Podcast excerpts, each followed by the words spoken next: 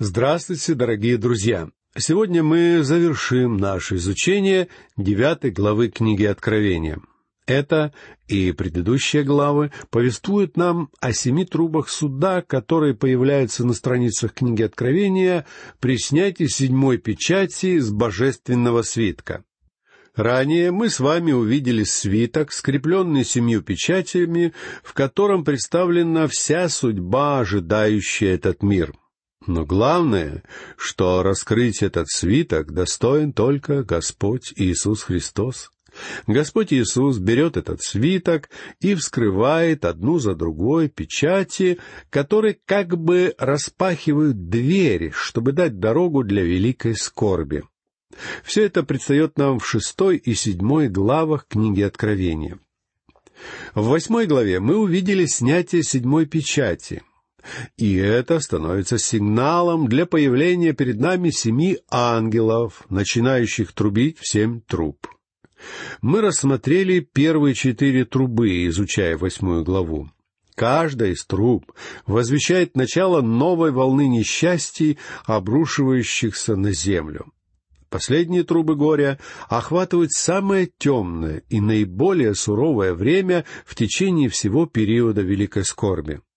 Обычно эти события соотносят с последними тремя с половиной годами семидесятой седмицы пророка Даниила, который и является периодом скорби. Это будут самые мрачные дни во всей истории человечества. В наших предыдущих лекциях мы подробно говорили о пяти первых трубах и о тех судах, которые следовали за звуком каждой из них — Сегодня мы поговорим о предпоследней, шестой трубе. Прочтем тринадцатый и четырнадцатый стихи. Шестой ангел вострубил, и я услышал один голос от четырех рогов золотого жертвенника, стоящего пред Богом, говоривший шестому ангелу, имевшему трубу, «Освободи четырех ангелов, связанных при великой реке Ефрате». Этот шестой ангел не просто трубит в трубу, но также дает повеление отпустить четырех ангелов, скованных у реки Ефрат. Очевидно, что эти ангелы, находящиеся в узах у реки Ефрат, являются нечестивыми ангелами. И когда они, наконец, обретают свободу, это возвещает начало целой волны разрушений на земле. Прочтем пятнадцатый и шестнадцатый стихи. И освобождены были четыре ангела, приготовленные на часы, день и месяц и год, для того, чтобы умертвить третью часть людей. Число конного войска были две тьмы тем, и я слышал число его.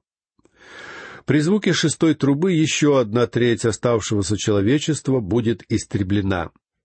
Если бы население Земли составляло на тот момент хотя бы полтора миллиарда человек, это означало бы, что пятьсот миллионов были бы уничтожены. Только представьте себе эту колоссальную цифру.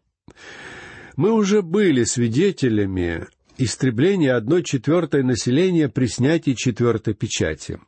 А теперь уничтожению подвергается еще одна треть. Иными словами, половина всего населения Земли будет уничтожена в период Великой Скорби.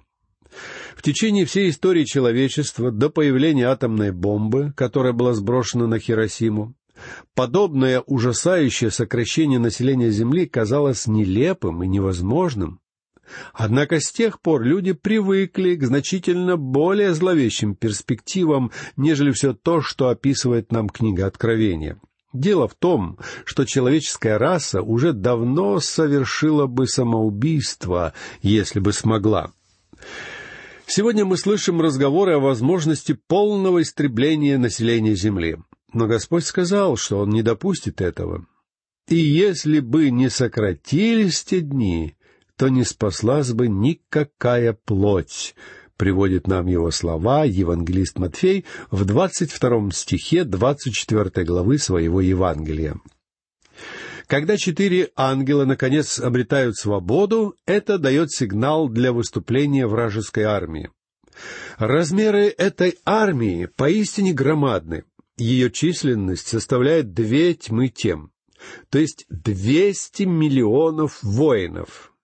Кстати, уже в наши дни такие восточные страны, как Китай, Индия и Япония, легко могут совместными усилиями собрать подобную армию. Именно Восток сегодня характеризуется самой большой численностью населения. Население одного только Китая составляет четверть населения всей Земли. Если взять всех жителей Востока, то есть народы, проживающие к востоку от реки Ефрат, по своей численности они составят большинство всего населения Земли.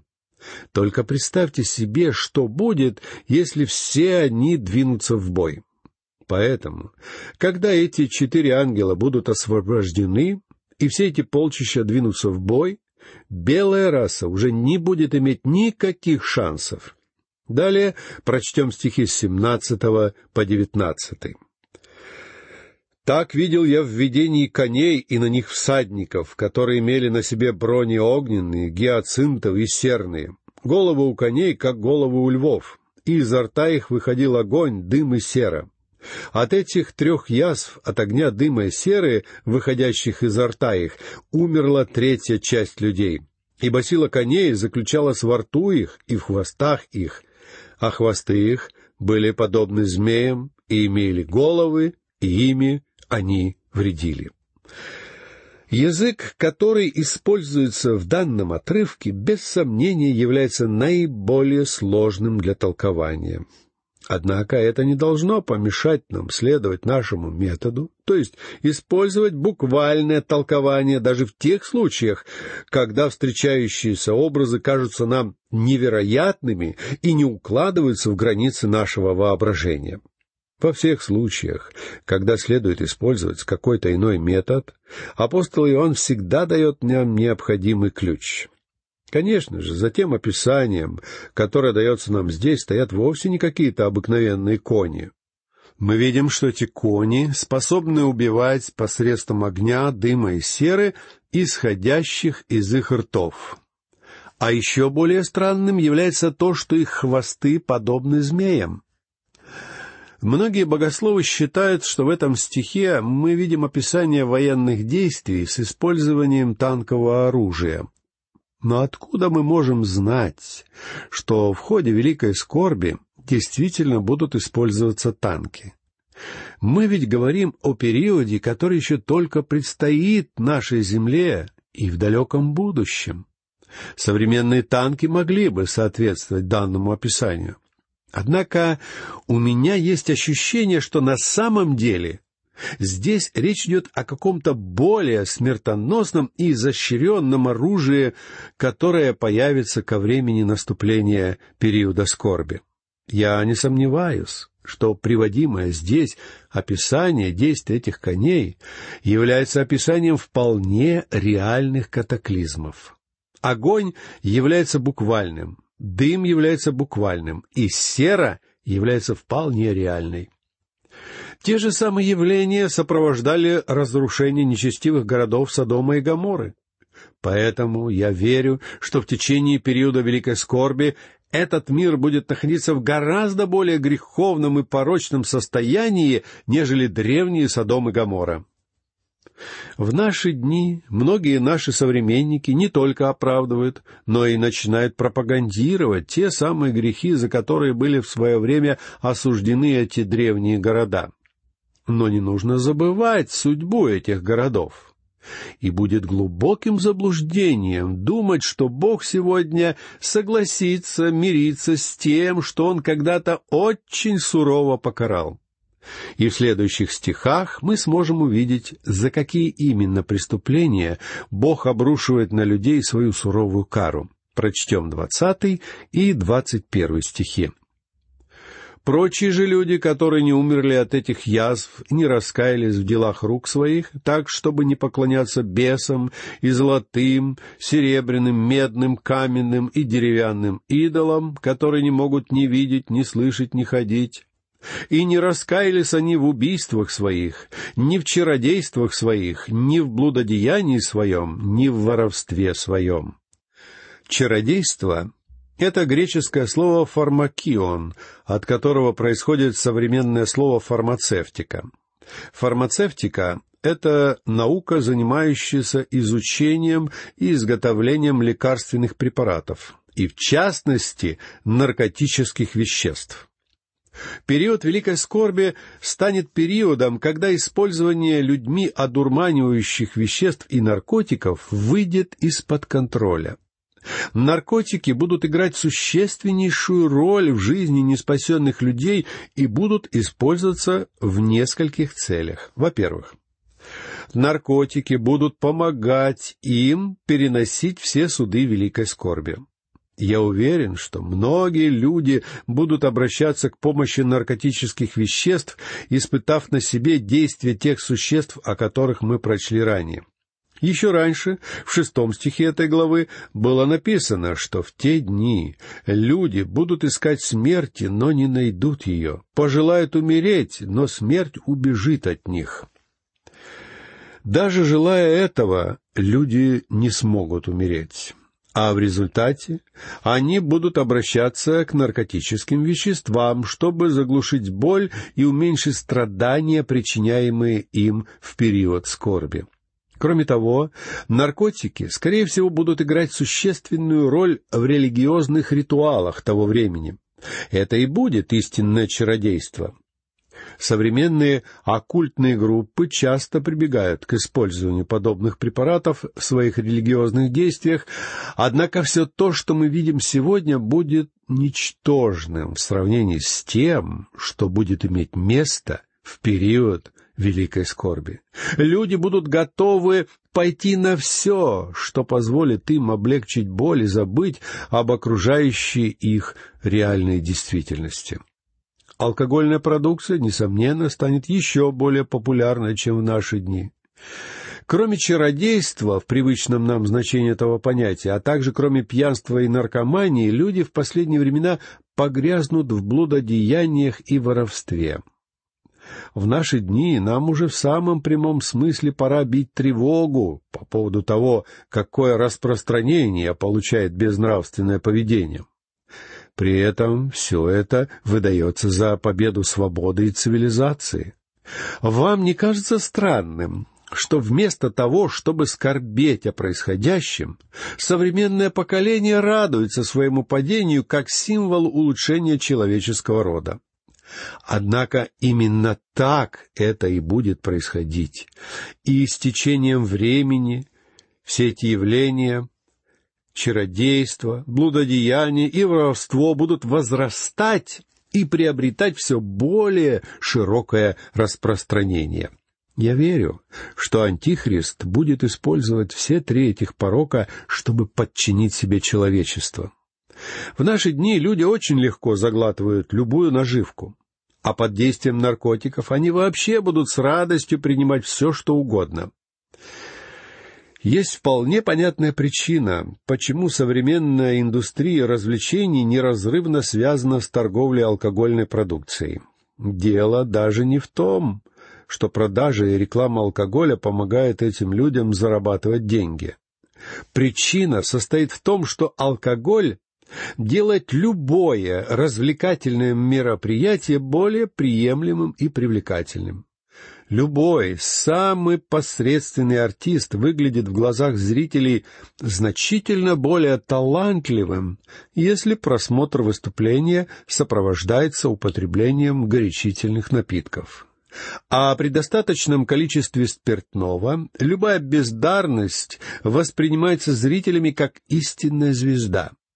Наркотики и алкоголь поднимут Антихриста на высоты власти — Павел писал о появлении Антихриста во втором послании к фессалоникийцам в девятом и десятом стихах второй главы. Пришествие Антихриста по действию сатаны будет со всякою силой и знамениями и чудесами ложными и со всяким неправедным обольщением погибающих за то, что они не приняли любви истины для своего спасения. Однако все то, что описывает здесь Павел, произойдет только с теми людьми, которые отвергнут Слово Бога. Я верю, что перед наступлением скорби Евангелие будет донесено до каждого живущего на земле. И определенно, что каждый, живущий в течение этого периода, услышит его. А про отвергнувших эту спасительную весть апостол Павел говорит в той же самой второй главе второго послания к фессалоникийцам в одиннадцатом и двенадцатом стихах. «И за сие пошлет им Бог действие заблуждения, так что они будут верить лжи, да будут осуждены все, неверовавшие истине, но возлюбившие неправду». В тот момент, когда человек, отвергнув Евангелие, закрывает свое сердце для Бога, он широко раскрывает двери своего сердца для той громадной лжи, которая придет от сатаны. Это является причиной, по которой многие люди сегодня оказываются во власти множества губительных влияний и течений. Тот, кто не желает стоять за истину, увлекается любой ложью, и это совершеннейшая правда.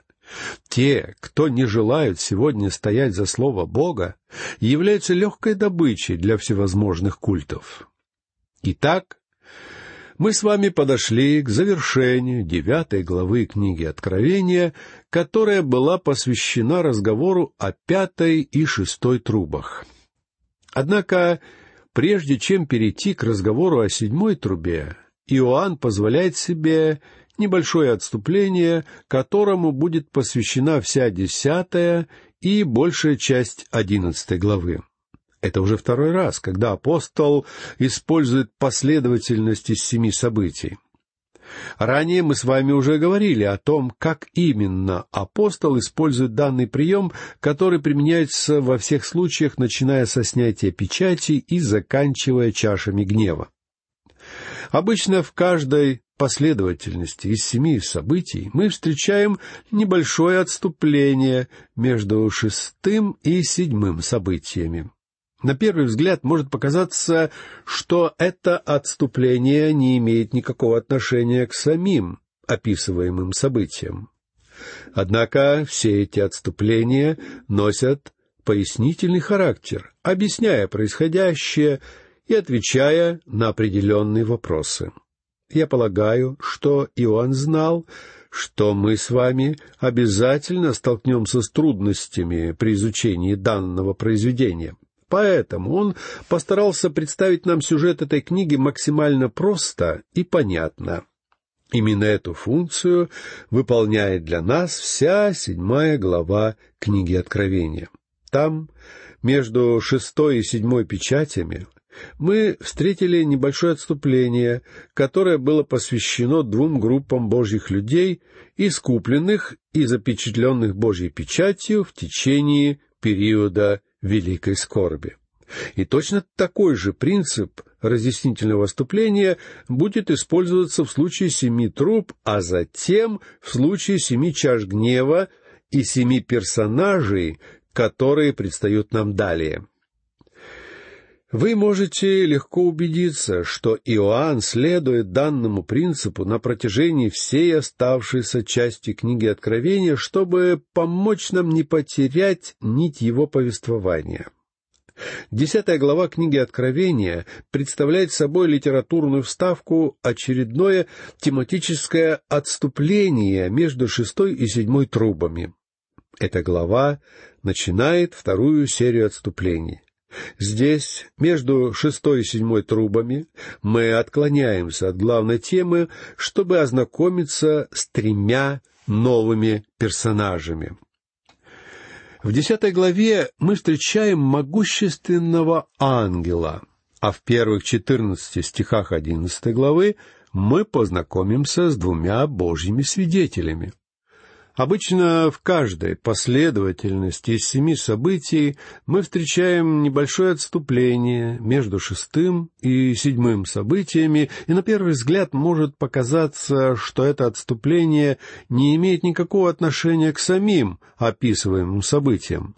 Однако все эти отступления носят пояснительный характер, объясняя происходящее и отвечая на определенные вопросы. Именно эту функцию выполняла для нас седьмая глава, Там, между шестой и седьмой печатями, мы встретили небольшое отступление, которое было посвящено двум группам Божьих людей, искупленных и запечатленных Божьей печатью в течение периода скорби. И точно такой же принцип разъяснительного отступления будет использоваться в случае семи труб, а затем в случае семи чаш гнева и семи персонажей, которые предстоят нам далее — но есть еще одна главная цель этого небольшого отступления. Посреди всех событий и судов периода Великой Скорби эти главы появляются в качестве ободрения для тех верующих, которые будут оставлены здесь, на земле. То есть для всех тех святых, на которых Бог наложил свою печать. И вполне понятно — что после нескольких лет мучений они могут быть весьма близки к отчаянию. И в этом небольшом отступлении между шестью первыми и седьмой печатью Иоанн рассказывает о сроках и продолжительности оставшейся части страданий периода Великой Скорби. Вся продолжительность периода Великой Скорби составляет семь лет — причем самые интенсивные страдания наступают только в течение второй половины этого периода. Однако я лично выяснил для себя, что даже семь дней, проведенные в страданиях, могут показаться невероятно трудным испытанием в жизни. Однажды я был вынужден провести в больнице всего одну неделю но мне казалось, что эти семь дней никогда не закончатся. Так что мы все действительно нуждаемся в своевременном ободрении в подобных обстоятельствах. Такое же ободрение понадобится верующим, которые будут жить во времена скорби. Но нас с вами не должно пугать все то, что предстоит испытать миру при звуках этих семи труб горя. Нам нужно твердо помнить о времени, к которому относятся все эти пророчества. Если вы являетесь чадом Бога, вам не придется испытать на себе все то, что предстает нам на страницах этой книги. Вовсе не это является блаженным упованием церкви. К тому времени церковь уже будет взята из этого мира и все, что апостол описывает для нас здесь, произойдет в течение великой скорби с этим отвергающим Христа миром. Друзья мои, на этом моя передача подошла к концу. Я прощаюсь с вами. Всего вам доброго. До новых встреч.